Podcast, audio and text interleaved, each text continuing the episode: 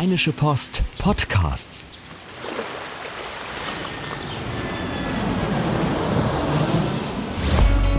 Gut Leben, der Podcast rund um Reisen, Gesundheit und alles, was unser Leben sonst noch besser macht.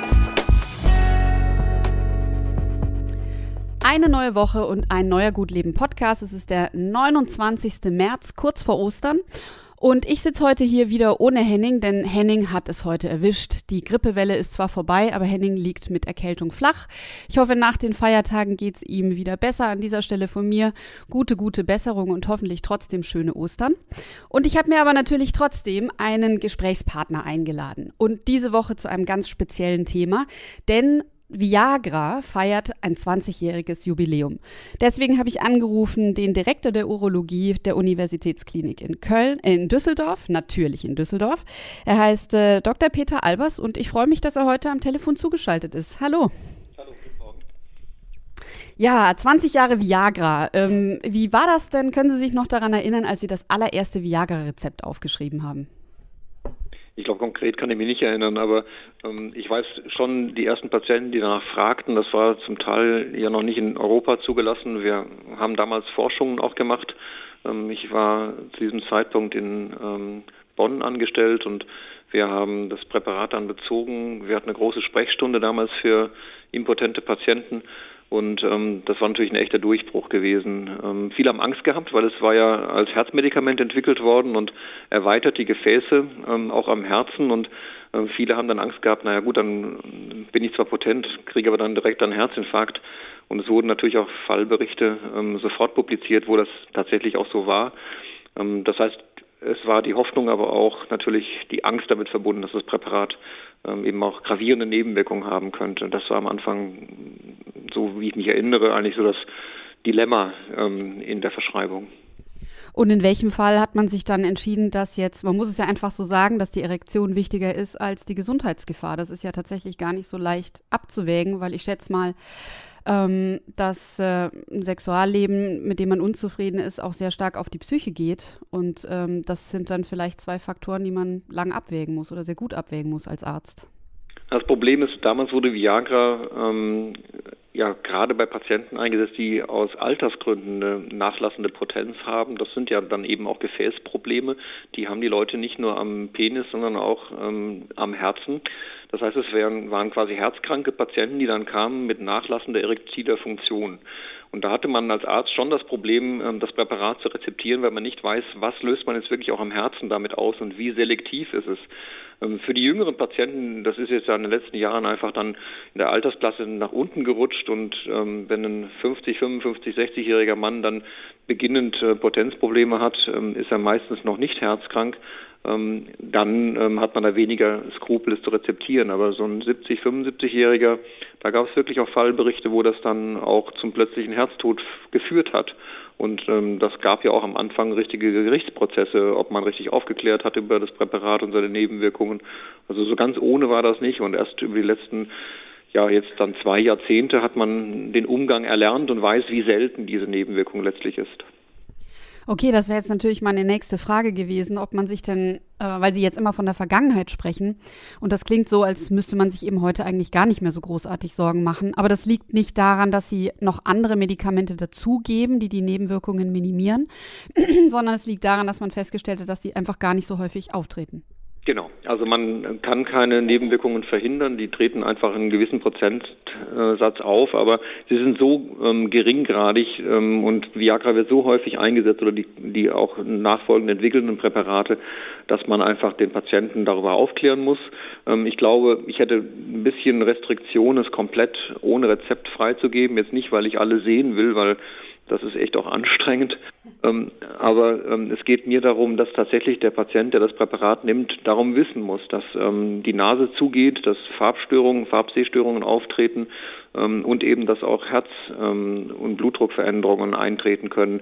Das muss ihm einer erläutern, wie bei jedem normalen Medikament auch, auch wenn das sich im Bereich von ein, zwei Prozent ähm, abspielt. Okay, äh, passiert das denn schon bei einer einmaligen Einnahme oder muss ja. man Ja, ja, das geht sofort los. Also wenn man das Präparat einnimmt, das ist ja auch das, der Nachteil von Viagra. Man muss es quasi vor einem geplanten Geschlechtsverkehr eine Stunde einnehmen. Die Wirkung lässt dann nach zwei, drei Stunden nach. Das war immer der Nachteil von Viagra, dass man es quasi jetzt ähm, sozusagen nicht ähm, unabhängig von einer Planung einnehmen konnte. Und deswegen sind auch Nachfolgepräparate entwickelt worden, die da so einen Wirkspiegel von drei Tagen haben. Es geht da um so einen PDE5-Inhibitor, wo einfach der Transmitter im Blut erhöht wird und ähm, man dann mit anderen Präparaten dann tatsächlich längere, drei, vier Tage sozusagen dann auch einen Effekt hat.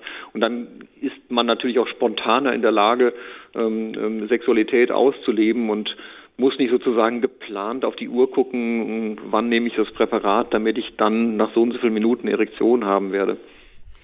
Ähm, das mag jetzt vielleicht ein Vorurteil sein, aber wie muss ich mir das denn dann vorstellen? Also das klingt natürlich jetzt erstmal nach einer Erlösung, dass, äh, dass man das nicht so planen muss. Auf der anderen Seite müssen Männer dann Angst haben, dass, äh, weiß ich nicht, sie sehen eine Frau, die sie attraktiv finden und schon haben sie eine Erektion? Nein, nein, das ist das so schlimm ist es auch nicht. Ähm, es ist ähm, ein fast eine Normalisierung sozusagen ähm, des üblichen Zustandes, wenn Sie älter werden und diese Transmitter nicht mehr so ausgeschüttet werden im Blut, dann ergänzen sie das und stellen quasi einen Normalzustand wieder her. Das Präparat muss dann eben alle drei, vier Tage eingenommen werden und dann sind sie aber nicht mehr darauf angewiesen, sozusagen jetzt auf die Uhr zu schauen, jetzt ist Samstagabend 8 Uhr, also muss ich um 19 Uhr das, die Pille einnehmen. Also insofern hat sich da schon einiges getan. Ähm, es ist ja auch nicht eine 100% Wirkung, ähm, also viele reagieren dann auch nur eine Zeit lang auf ähm, die Einnahme des Präparates. Ähm, und es müssen auch andere Zusatzpräparate genommen werden, um eine Erektion zu bekommen. Ähm, dann steigen natürlich auch die Nebenwirkungsraten an. Aber grundsätzlich kann ich äh, diese Medikamente, egal ob Viagra selbst oder jetzt ein Alternativprodukt, das eben länger wirkt, äh, kann man ohne Probleme auch über Jahre einnehmen, ohne sich Sorgen machen zu müssen. Genau. Das kann man, ähm, vorausgesetzt man gehört nicht zu der Gruppe, ähm, die Farbsehstörungen, Blutdruckveränderungen und andere Nebenwirkungen hat. Das ist nicht vorhersehbar, das betrifft einfach einige Patienten. Und wenn das nicht der Fall ist, ist das ein ähm, konstant gut verträgliches Präparat. Sie haben vorhin gesagt, dass äh, jetzt zunehmend auch äh, jüngere Männer das Präparat verschrieben bekommen. Ähm, Gibt es da irgendwie, ein, äh, also liegt das daran, dass mehr Männer einfach den Mut haben zu sagen, ich habe an der Stelle Probleme? Oder ist es tatsächlich so, dass es, wie soll ich sagen, dass einfach an und für sich vielleicht aufgrund unserer Zeit mehr Stress, mehr Arbeit, keine Ahnung, einfach äh, mehr Männer Probleme haben? Also der, der, zweite Punkt trifft nicht zu, weil es gab schon in den 80er Jahren Studien, ähm, die Massachusetts ähm, Male Aging Study zum Beispiel, die konnte zeigen, dass ähm, selbst im Bereich von 45 bis 45, 55 Jahren ein relevanter Anteil der Männer, das geht bis hoch zu 20, 25 Prozent, tatsächlich Erektionsstörungen hat. Nicht alles ist organisch, also nicht, ähm, nicht alle solche Störungen sind ausgelöst durch Gefäßveränderungen. Äh, die Erektion ist ein absolut komplexer Mechanismus in der Verschaltung von Nerven, Hirn, Erregung ähm, und eben auch Blutfluss und so dass da auch eine multifaktorielle ähm, Genese hinterliegt. Also man kann nicht einfach mit einer Pille alle Probleme lösen, aber der Grund, warum es wirklich jetzt früher eingesetzt wird, ist, angenommen, Sie haben jetzt echt psychische Probleme und haben den Kopf voll Theater und äh, Beziehungsprobleme und deswegen haben Sie keine Erektion, dann können Sie tatsächlich so ein Präparat einnehmen, um diesen Teufelskreis zu durchbrechen. Sie haben gar kein organisches Problem, stimulieren aber die Erektion, nehmen sich die Versagensangst. Das ist auch eine Indikation, die dann auch klar geworden ist, weil wir gemerkt haben, wie wenig Nebenwirkungen im Grunde genommen dann insgesamt zu sehen waren. Und das ist, auch wenn die Psychotherapeuten das nicht gerne hören, oftmals das beste Mittel sozusagen, um eine psychische Störung auch zu behandeln, weil ich die Versagensangst sofort ne den, den Patienten nehmen kann. Und das, deswegen hat das Präparat jetzt eben auch Eingang in die jüngeren Altersgruppen genommen, weil Potenzprobleme sind nichts, was nur bei 80-Jährigen auftritt. Das ist wirklich in den 50er, 60ern ist das eine relativ häufige Problematik. Das heißt aber auch, also so klingt es jedenfalls, es würden die meisten äh, Männer, die mit Erektionsstörungen zu Ihnen kommen, eigentlich mit psychischen Problemen kommen und es sind, ist meistens gar nichts Medizinisches oder äh, eben Körperliches. Es gibt wenige Junge, die tatsächlich auch organische Probleme haben. Also das ist ganz klar nachweisbar. Ähm, die organischen Probleme steigen aber im Alter an. Es gibt ähm, das sind einfach ganz kleine Gefäße, die aufgehen müssen, damit genug Blut in einer gewissen Zeiteinheit ähm, in das Glied hineinströmt. Und diese Flexibilität der Gefäße lässt einfach im Alter nach. Leute mit Erektionsstörungen mit 70 zum Beispiel, dann ist das nachweislich ein Vorbote für kommende Herzinfarkte, weil die Koronarien am Herz sind ein bisschen größer als die Penisarterien. Und das kann man so ein bisschen als Indikator nehmen. Also auf Deutsch, die älteren Patienten haben eher organische Probleme und Gefäßprobleme, die jüngeren Patienten haben jetzt mal ganz grob gesprochen eher psychische Probleme. Und äh, wie sind dann die Erfahrungen? Reicht es dann schon, wenn die sozusagen ein paar Mal Viagra oder ähnliches nehmen äh, und dann läuft es wieder auch ohne die Pille im Schlafzimmer oder ist es so, genau, dass das dann. Das ist das Ziel. Ähm, das ist natürlich nicht bei allen zu erreichen. Wir, wir haben dann noch drastischere Methoden. Es gibt auch so kleine Spritzen, die man sich in den Schwellkörper hineingibt, wo man unabhängig vom Erregungszustand des Mannes tatsächlich eine Erektion provozieren kann.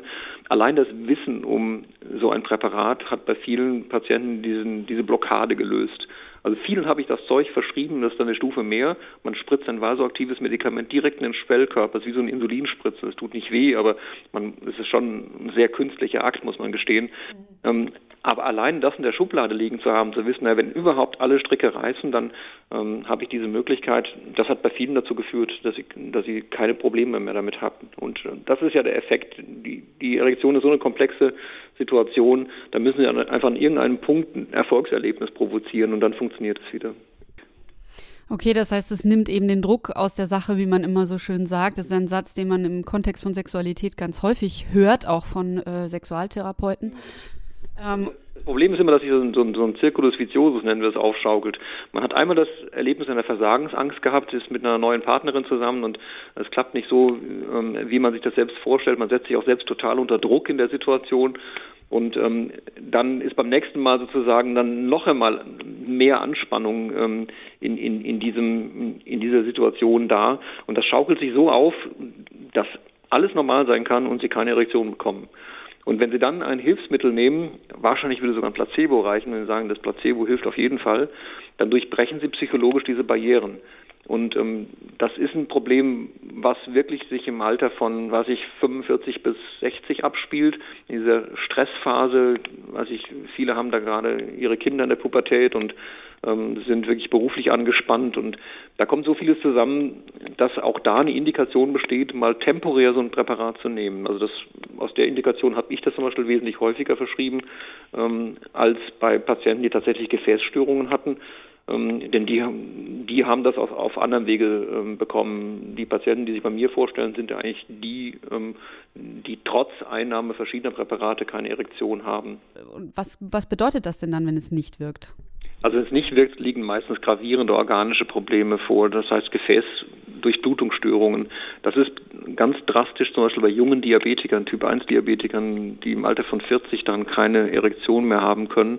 Ähm, da ist ja auch die Durchblutung an anderen ähm, Körperendstellen wie Fingern und Füßen ähm, beeinträchtigt und das betrifft eben auch das Glied.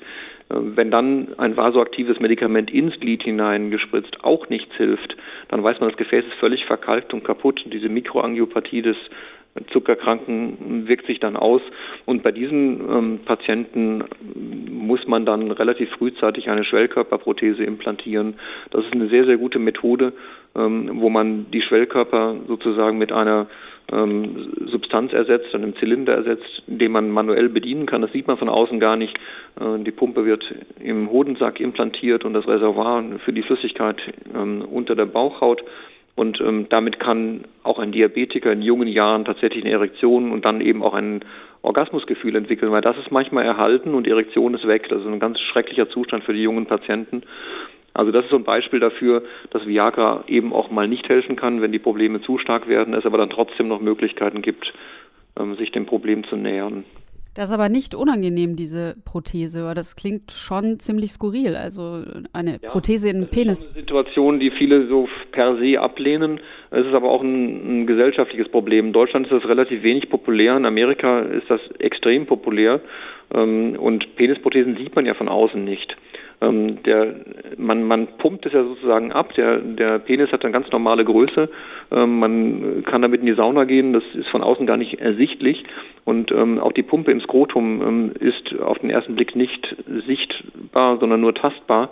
Und wenn man dann drauf pumpt, pumpt man einfach die Flüssigkeit in diese Schwellkörperprothese hinein, hat eine ganz normale Erektion und eben auch normales Orgasmusempfinden. Und die Funktionstätigkeit ist brillant. Also das gibt es ja seit, weiß ich, 30, 40 Jahren, das System. Ähm, Materialhaltbarkeitsdauern über 15 Jahre. Ähm, also wenn das richtig implantiert ist, ähm, ist das eine extrem gute Situation, die einfach zu wenig populär ist in Deutschland. Ähm, muss ich jetzt natürlich noch fragen, spürt der Partner das denn beim Sex?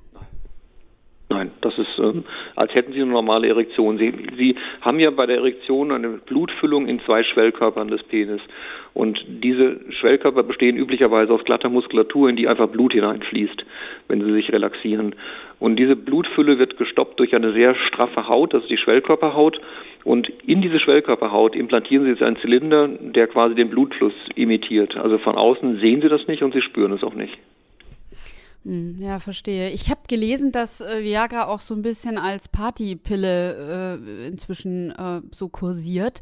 Ähm, Auf solchen Partys war ich noch nicht. Äh, ja, also dass sie einfach viel genommen wird, also zum Freizeitgebrauch, sage ich jetzt mal, und nicht, äh, wenn tatsächliche Probleme vorhanden sind. Äh, bringt das denn was oder ist das Einbildung? Also wenn man jetzt losgeht. Also es kursieren ja auch Gerüchte, dass die Pornoindustrie zum Beispiel darauf zurückgreift damit man sozusagen langanhaltende Erektionen hat.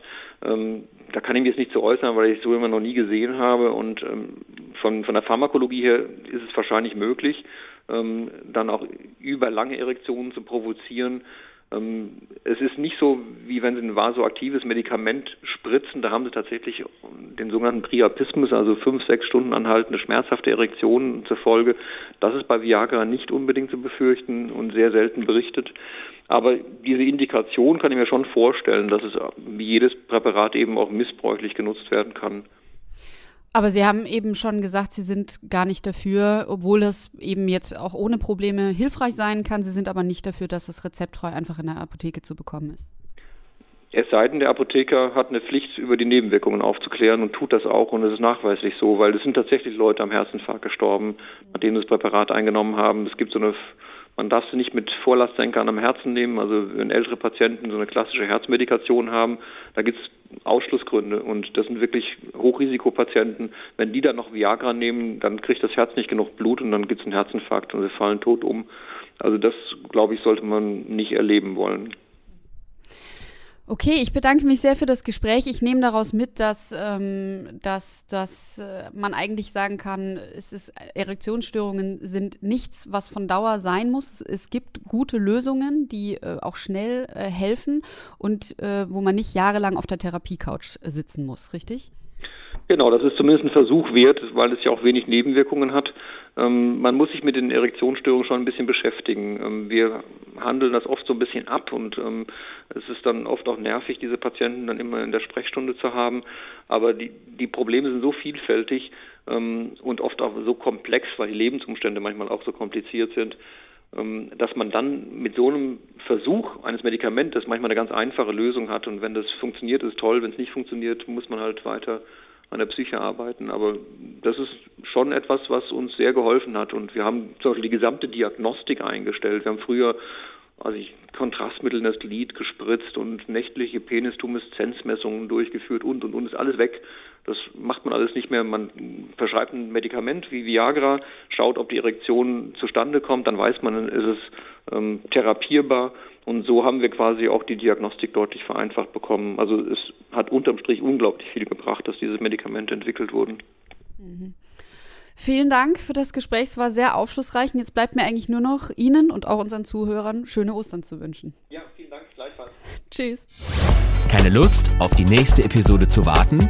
Frische Themen gibt es rund um die Uhr auf rp-online.de.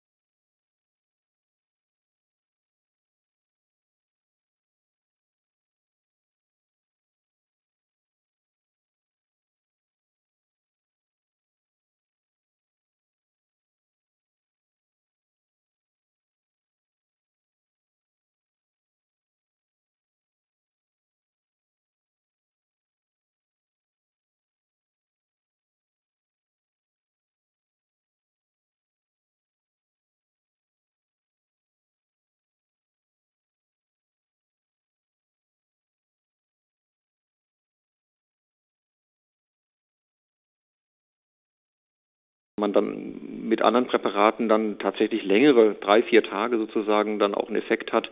Und dann ist man natürlich auch spontaner in der Lage, ähm, ähm, Sexualität auszuleben und muss nicht sozusagen